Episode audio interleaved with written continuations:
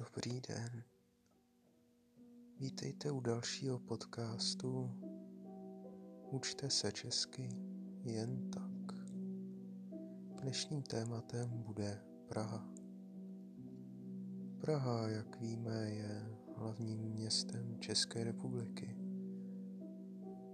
A Prahou protéká řeka jménem Vltava. Praze se někdy také říká město sto věží, the city of a hundred spires. Je známá svým starým městem, které má mnoho historických památek, barokní budovy, gotické kostely a středověké astronomické hodiny Orloj na staroměstském náměstí.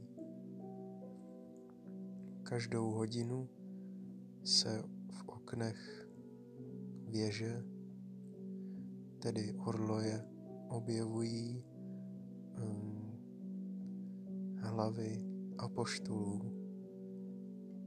Apoštolové jsou učedníci Ježíše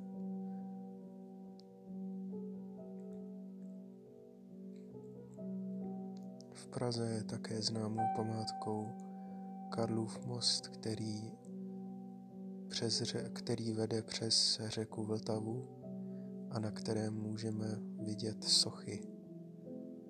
It's the statues of Catholic saints.